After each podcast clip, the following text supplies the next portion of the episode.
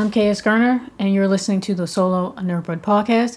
In this episode, I'll be summarizing the SNES Pixel era, relying heavily on the unofficial SNES Pixel book by Robert Bennett and Christine Bauer. The Pixel book contains hundreds of exclusive images, screenshots, maps, and articles about video game classics conceived during the Pixel game era. As in the book, games are categorized by the trends that created them instead of the genres. First up, action adventure and RPGs led by The Legend of Zelda.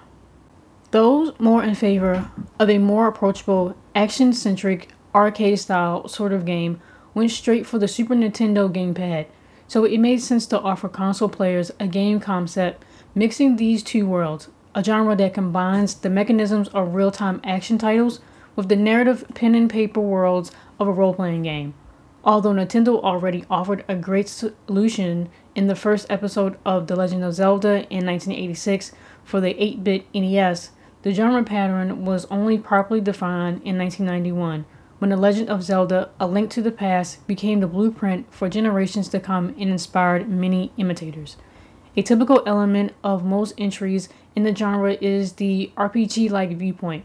However, Zelda is the only 16 bit adventure offering an authentic perspective.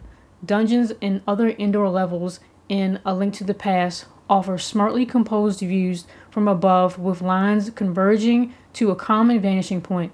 That way, it's easy to decipher which object is under, over, or next to another.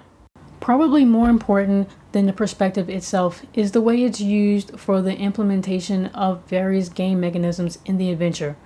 In a role playing game, characters and graphics are placeholders for rule mechanisms that decide the result of various actions using formula and random number generators. Real time adventurers, on the other hand, use the logic of what you see is what you get by combining the graphical elements with sort of full contact logic and in game physics. In this discipline, the genre Zelda is the 16 bit reference in A Link to the Past, almost every object can be touched or shoved.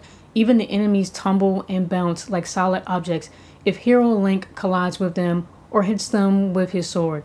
Since the game is using elements like gravity, haptics, and physical casualty, we can plan our moves logically. After all, Zelda employs mechanisms from our own reality, mechanisms we're used to thinking about, an approach the series still employs today. The Zelda series revolutionized the way real world principles of cause and effect are transported into genre design. Even in battle, Zelda and most of its genre cousins use, this principle the collision with enemies, their weapons, or projectiles, which is the cause. In an action, game always create a direct reaction, the effect.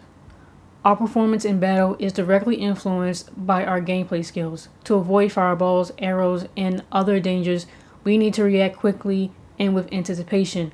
We need to recall our collected experience in a fast, reflexive manner. Other elements are used as gatekeepers and locks. Here, the hero often needs new skills to advance to another part of the game world, but these talents aren't easily accessible. Instead, they are the result of newly found tools and equipment pieces, in game artifacts based on haptics, connected with the playing experience based on the physical model, like Zora's flippers in A Link to the Past, which are used to cross and explore waterways that were inaccessible before. Through Nintendo's efforts to connect tools and their gameplay mechanics to the surroundings of the hero, the breakdown of the Zelda world of Hyrule into the element based areas like fire, water, earth, and air can be explained. Each player has an idea how these elements work and interact, how they influence items or the player's character itself. Such designs such design decisions make the world of the game real and tangible. During this era, characters couldn't be more than 64 by 64 pixels in size, certain tricks had to be utilized for anything bigger. One approach can be seen with the sandworm from A Link to the Past. The creature is made of many connected ball shaped sprite elements moving, according to the various actions, in more or less offset fashion to one another. This way, the illusion of a warm, warm like creature shooting out of the sand and quickly disappearing again is created. Another trick is placing a large creature far away from the hero as a background graphic, as is in the case of Soul Blazer with the final boss, t- uh, Death Toll. Initially, Death Toll was a teleporting mage, but then transformed into a massive demon, blasting a spray of fiery bombs and projectiles at the hero, all the while never moving. When playing with pencil, paper, and dice, all these things happen in the minds of the players, but during the 80s and 90s, the CPU in computers and game consoles started handling these tasks. It replaces the game master by showing the surroundings on screen. It interprets the rules, does all the calculations, and instead of dice, uses digital random number generations. As computers of the early 80s only had rudimentary graphical capabilities, the role playing game is a perfect fit for ports and interpretations. Role players are used to relying on their imagination to work their way through data and numbers, and nobody minded that the early works in the genre only used simple sets of symbols and monochrome images and brought, at best, abstract worlds to the screen. In Japan, however, development of the RPG genre takes the exact opposite direction. Before the mid 80s, pen and paper RPGs were virtually unknown. The digital RPG was a gateway drug. Over time, thanks to their growing popularity, these turned into various local pen and paper games and some belated ports of Western tabletop role playing game titles.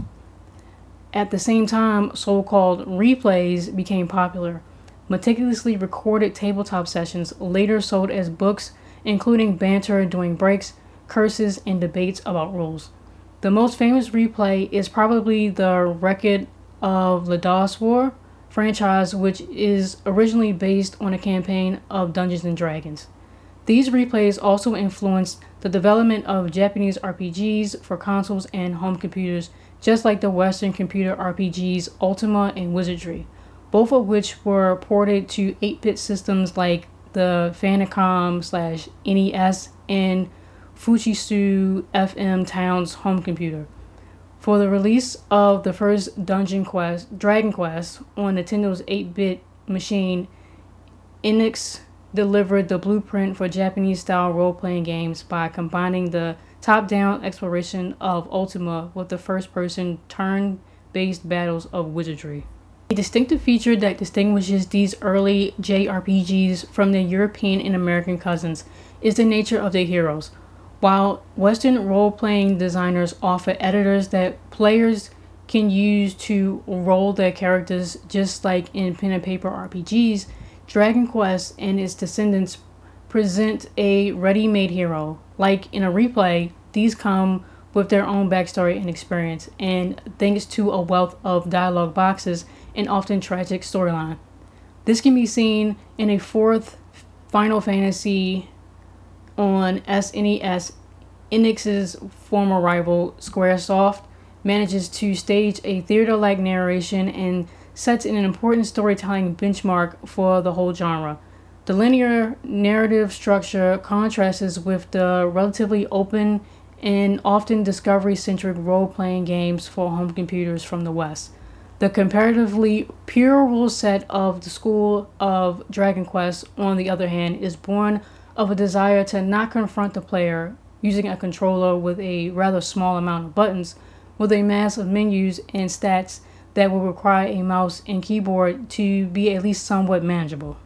While Western developers slowly said goodbye to typical pen and paper elements such as random encounters and let players freely explore three dimensional catacombs, such as in 1992's Ultima Underworld, RPGs made in Japan stayed true to their roots, like in the early days, super deformed, two dimensional sprites marched over lovingly pixelated world maps. And although 16 bit JRPGs are a rather conservative bunch in terms of presentation and technology, more and more Western players leave the Ultima, Wizardry, Might and Magic, or digital AD&D adventures behind because they prefer games like Final Fantasy IV, Lufia, Chrono Trigger, and Breath of Fire. What Eastern heavyweights lack in terms of technical trickery, they make up for with gripping narratives, unusual design ideas, and comparatively approachable game design. Now, onto the platform genre led by Super Mario. For Nintendo's SNES, the 6 bit era was defined by many genres, but none of them dominated the field like the platformer. Between 1991 and 1996, the genre produced timeless classics as well as licensed junk. The 16 bit generation basically knew two ways of movement horizontal and vertical. Action adventures, role playing games, and various shoot 'em ups combine them to allow their heroes to explore their surroundings in a quasi bird's eye view, but usually there's only one logical perspective for the majority of game characters the side on view. And so they speed along horizontal planes, leap across deep chasms, or gain height with brief jumping maneuvers, hop by hop, platform by platform. This style of movement, running and jumping, as well as the required level elements or platforms, inform the two most common descriptions of the genre jump and run or platform game, also known as the platformer. Another advantage of the often bright and friendly genre is its approachability and therefore its mass marketing appeal. Still, many of the 16 bit platformers are anything but a cakewalk. Many games attempted to lure in younger players with licensed characters from TV cartoons and Disney movies, but somewhat contrarily, they're frustratingly difficult. On top of that, battery backup, a standard feature for sprawling action adventures and role playing games, isn't very common. But the adventure that would define the genre took place in 1990 on the Super Nintendo Super Mario World. That is the first platformer that works with the player rather than against them. While battery backup rem- makes returning to the game easier, it's the gently rising learning curve that makes the game so exceptional.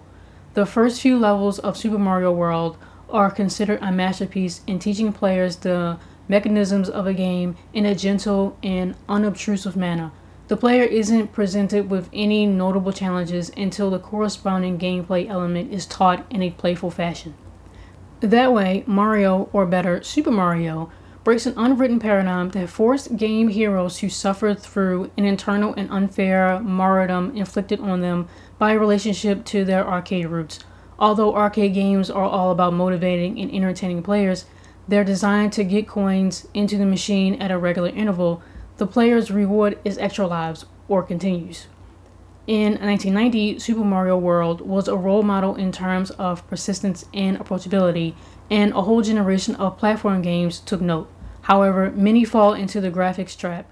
To do a prominent game, a movie license justice, or to lure in players with playful imagery, many developers primarily place their bets on visual qualities, smooth, often cartoony animations, finely nuanced color palettes, or scans of complex hand painted artwork. At the time, there were no really established design conventions the developers had to learn how to utilize a huge color palette without forgetting the rules of stable game design. In many games of the day, important level elements drown in vaguely drawn or overly detailed landscapes. There are barely visible climbing vi- vines, indiscernible hazards, and level ethics unfairly hidden in the general pixel chaos that drive players insane. On the other hand, not every platform hero is as family friendly as the infamous plumber and cute cartoony friends alike. Coming from the genre, platform action combine the virtues of a jump and run hero with the firepower of an action icon. Characters like Mega Man or the mercenaries of Contra 3 Alien Wars wield some heavy duty ordnance, so making improvements to their equipment is just as important a gameplay element as their counterparts in the classic shoot 'em up genre. These titles still belong in their own genre, though, thanks to their movement mechanics and graphics. They're different from games like spaceship shooters that sometimes take the action into vertical or even three dimensional directions. Run and gun or jump and shoot games are mostly bound to a linear horizontal direction. Short flight sequences through scrolling backgrounds are familiar territory for the heroes of the jump and shoot genre too. In Konami's Cybernator, for example, they sometimes serve as extended jump sequences to traverse huge high tech landscapes with speed or even rush through the fully fledged shooter levels. That sort of agility is a nice contrast to the tough platform action sequences and the more ponderous movement of the steel mecha colossus. Increased mobility also plays a big role in Capcom's Mega Man games. Just like the series' original hero Mega, his friend X also navigates through the different game worlds, collecting upgrades to become faster, stronger, and more agile. Depending on the chronological order, the android visits these levels, including an icy world controlled by the, the boss penguin, a dense forest, and gigantic underground laboratory. The boss encounters are balanced to be either easier or harder to beat. That way, Capcom creates the sense of an open world and adventure-like interdependence in the daily life of the artificial man. Compared to that, Konami's Vampire Hunters are fairly limited in terms of attack range. In Super Castlevania 4 and Vampire's Kiss, the Belmont clan is taxed twice with cremating the Super Bloodsucker Dracula. Even though the heroes have only a small assortment of long distance attacks, they still love to swing their whips in combat against monsters, and in the case of Super Castlevania 4, in eight different directions. Building on this premise, the gameplay is focused on precise attacks and movement, which leads the Castlevania games feeling more like platformers rather than pure action games. As a result, they introduced a new kind of video game hero, somewhere between the trigger happy protagonist of the shooter genre, the precisely timed martial arts attacks of the fighting game heroes, and the finely timed movements of the jump and run faction. The requirement for the origins of the platform adventure in many modern gaming heroes, especially agile action experts like Lara Croft and Nathan Drake, owe them much of their existence. After all, before the puzzles can be solved, movement skills inevitably need to be mastered. A third platform subgenre are platform adventures, which are mostly played from a side on viewpoint, regularly know only one direction, straight ahead. The direction of movement is predetermined. The player's attention is always focused on the next conflict, no matter if it's a fight against an enemy or the survival of an especially mean jump sequence. Most platform adventures also keep at least somewhat to that design structure. Another world or flashback moves straight from screen to screen, which are often connected through riddles about various objects or battles. The game segments in Silicon and Synapses The Lost Vikings, on the other hand, are a bit more expansive. Again, it's all about leaving each level the challenge is only completed successfully when the player manages to solve the complex riddle constructs. But in order to do so, the different skills of the three Viking characters need to be combined. The studio, known today as the immensely successful Blizzard, already shows what it's especially good at designing weird characters with individual talents. The virtue that serves modern million sellers such as Overwatch today was professionally cultivated in the 16 bit era. The subgenre of this jump centric type of adventure made its most important leap with the Meteoroid series. The futuristic adventures of space warrior Samus Aran broadened the scope of the side scrolling adventure in a similar fashion as The Legend of Zelda did for its own genre. Zelda is about finding objects and acquiring new skills, which led to previously sealed off areas. The game world of Meteoroid is, at least in theory, completely open from the beginning, but is subdivided by blocked off passages. That principle is still in use today in various games and genres. Series like Crystal Dynamics' Legacy of Kain, the Tomb Raider games, and even Darksiders all employed the logic of Meteoroid. Many indie games take on the design specs of the classic in general. While Meteoroid itself is played from a first person perspective nowadays, Protagonists of indie adventures run and jump through sprawling, complex, horizontal scrolling level constructions in the style of the classics. Even series that made their start as platform action titles like Konami's Castlevania got a taste of adventure early on.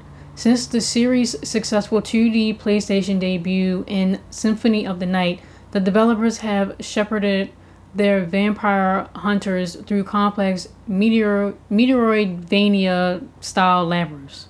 Although the design logic of the platform subgenre can well be adapted to expansive 3D worlds, It's the cosmos of 2D games that defines the idiosyncrasies of the genre.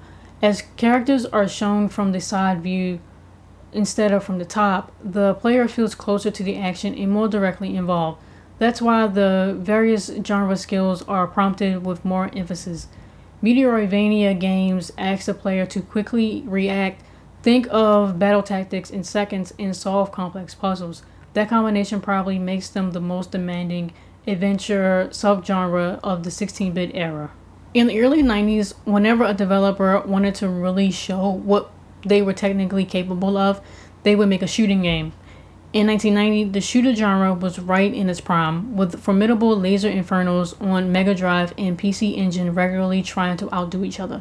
Of course, Konami and Irem wanted to get in on the act with Super R-Type 1 and Gradius 3 on the fresh and modern Nintendo hardware, and they stumbled right out of the gate. Beautiful pixel art and lavish special effects clashed with stuttering graphics and bad slowdown. Thanks to its slowly clocked processor, the new Nintendo system was decried as an abject failure for fast action games. Often, whole scenarios were borrowed from animated shows. Neo Tokyo, the setting of Akira, found its way into the background of more than once more of more than one action inferno. Meanwhile, the most important Western inspiration is Swiss artist H.R. Giger and his disturbing design of the alien xenomorph. Hardly any shooters abstain from putting in a level or a boss pattern after his unique biomechanical style. Pixel artists drew more and more complex scenery, and programmers competed to see who could put more objects on screen without slowdown. But the age of fast and furious space action was drawing to a close. New genres, primarily the 2D fight game, dominated the arcades and rapidly expanded into the home console market. The games of the Super Nintendo made it clear that not every shooting game needs to be all about spaceships, and not every shooter needs to rely on horizontal or vertical scrolling. The suburban teenagers of LucasArts' Zombies Ate My Neighbors discover their monster infested world on foot. The mighty Mecha Warrior stomps into the depth of the screen, and the sci fi cowboys of the cult hit Wild Guns run along the bottom of the screen, taking aim at their enemies via crosshairs. Along these different shooting games, Western studios often did remarkable work. While the classical spaceship shooter rested firmly in Japanese hands, Western teams often tried their own approach to the lead and lasers subject. In the UK, the Bitmap brothers brought the metallic stylings of their home computer shooters to the Super Nintendo in the shape of the Chaos Engine or Soldiers of Fortune in the US.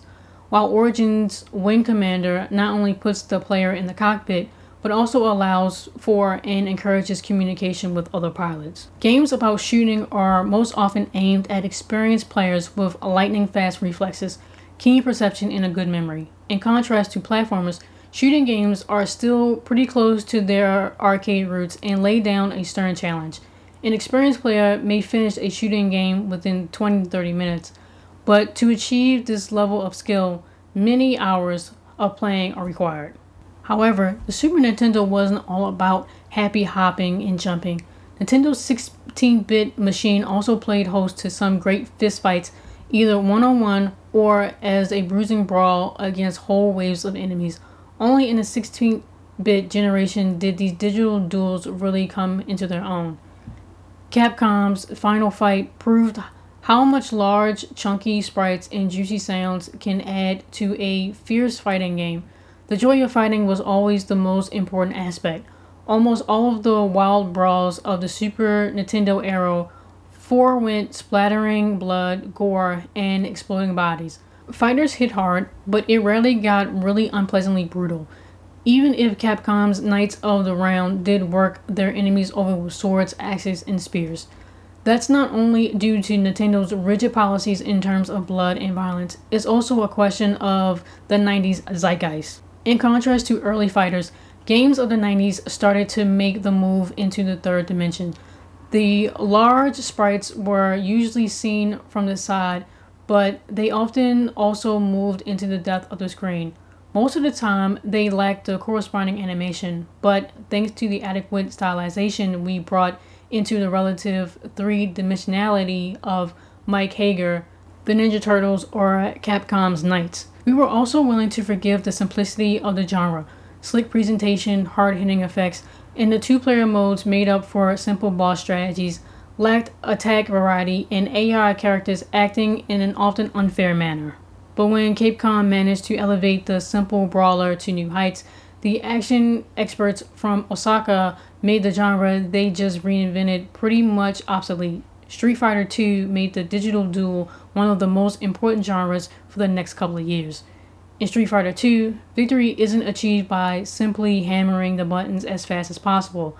Only players who know the ins and outs of their characters, who are familiar with their special attacks, and are aware of their opponent's actions or know the right counter maneuvers are capable of fighting at an adequate level. That sort of readability is an effect of good fighting games learned from Japanese animation, which had reached its hand drawn zenith in the late 80s. Just like the action anime popular back then, console and arcade fighters don't put emphasis on fluid motion the way a Disney production does. Instead, they focus on a few but very clear and extremely dynamic keyframes. Dynamic poses make for mighty hits and a remarkably satisfying playing experience. Now, here are some additional subgenres to round out the era. First, we have puzzles. Many of SNES's puzzle game concepts are based on the classic falling block title Tetris.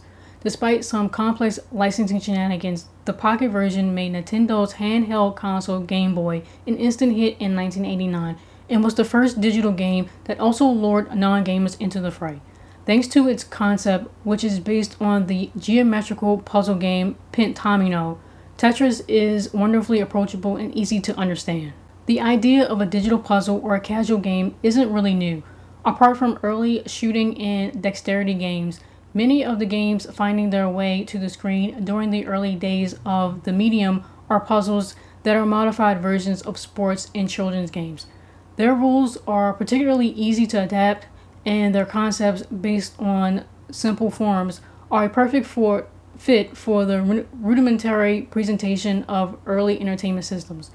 According, accordingly, a game like Tetris is a great fit for the Game Boy in its blurry monochrome display, which can show simple shapes but has a more difficult time with complex illustration. Things are different on SNES, however. Even in its early days, Nintendo's 16 bit machine is considered a miracle in terms of graphics and effects, able to compete with modern VGA equipped PCs, put arcade quality games on the TV screen at home, and also match the expensive coin ops in terms of acoustics. Nintendo does its best to integrate the modified Tetris concept into their own brand universe using colorful graphics and animation. Tetris Attack, for example, is augmented with cute Yoshi graphics while the player gets to grips with lines of blocks making their way from bottom to top by exchanging elements lying next to each other and aligning, aligning similar colors. The background music is a match as well, as long as the block rows remain relaxed in the lower third of the screen. Almost meditative melodies make the player feel soothed and secure. But the further the blocks get to the upper corners of the playing field, the quicker the digital musicians hit the notes, not only in order to signify the urgency of the block removal, but also to toy skillfully with the player's emotions. Other variations of Nintendo's Tetris inspired games during this era include Yoshi's Cookie, Wario's Woods, and Dr. Mario. On to simulations. Building cities, commanding armies, flying through the air, or creating pieces of art. For a long time, all that was the domain of the home computer. Even in the early days of the SNES, Nintendo made it clear that its new 16 bit hardware offered quite a few experiences on the more cerebral side of things. Their secret weapon was SimCity. Will Wright's wonderfully creative city building simulator had been a hit on home computers a couple of years before, and the port made by none other than Nintendo itself is probably probably the most lovingly crafted version of the grandfather of digital city planning. Quintet's ActRaiser tasked the player with leading whole people, this time using divine powers and occasional action scenes. After fighting monsters, it's time to settle the land. That's the key concept behind ActRaiser. It won the hearts of the Nintendo community and is a unique proposition even today. No other game dared to try such an exciting mix of genres. At this time, almost all games with tactical elements share a common camera perspective.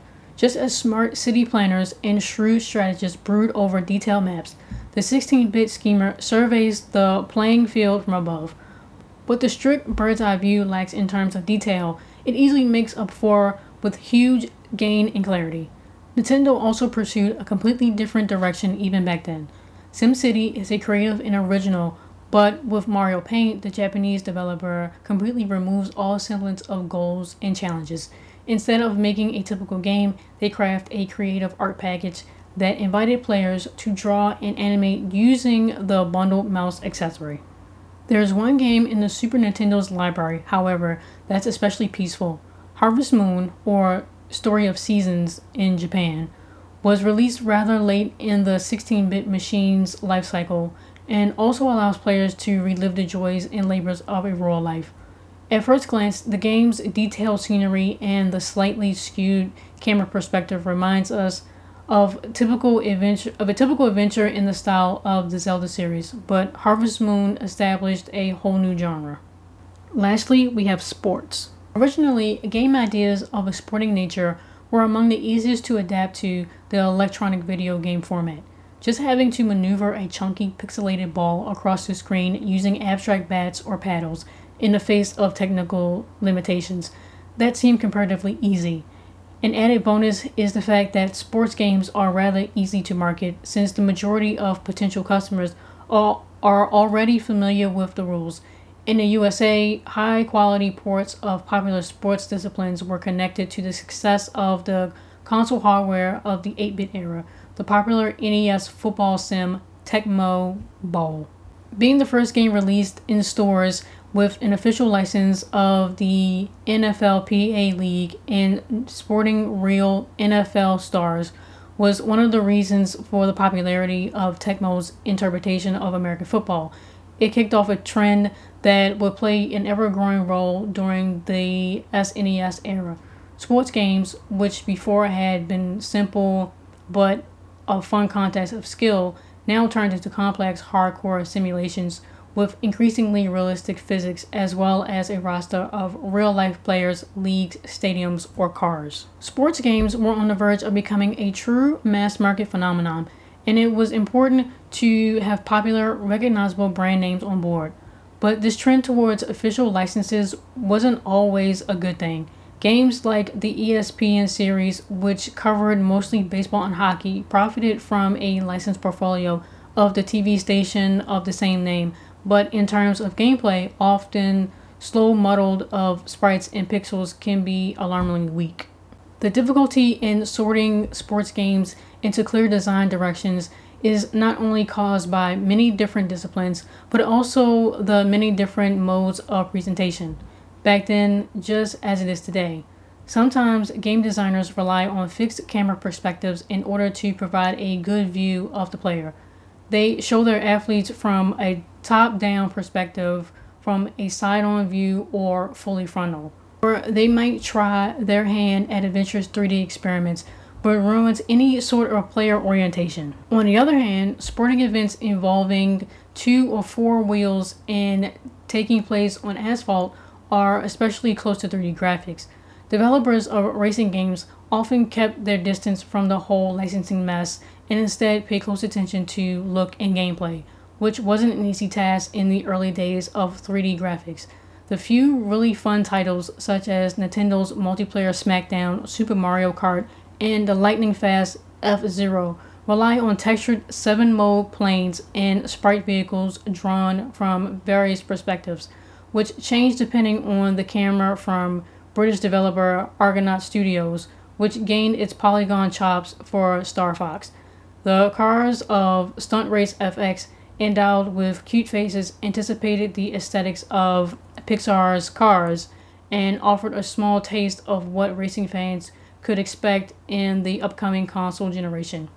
On the Saturn, PlayStation, and Nintendo 64, racing became one of the most popular genres, far ahead of the other tests of competence such as soccer, baseball, football, and tennis. Alright, so there you have it a summary of the SNES Pixel era, relying heavily on the unofficial SNES Pixel book by Robert Bernard and Christine Bauer. The Pixel book contains hundreds of exclusive images, screenshots, maps, and articles about video game classics conceived during the Pixel game era. I highly recommend art book collectors, video game connoisseurs, and fans alike to purchase this book if they can.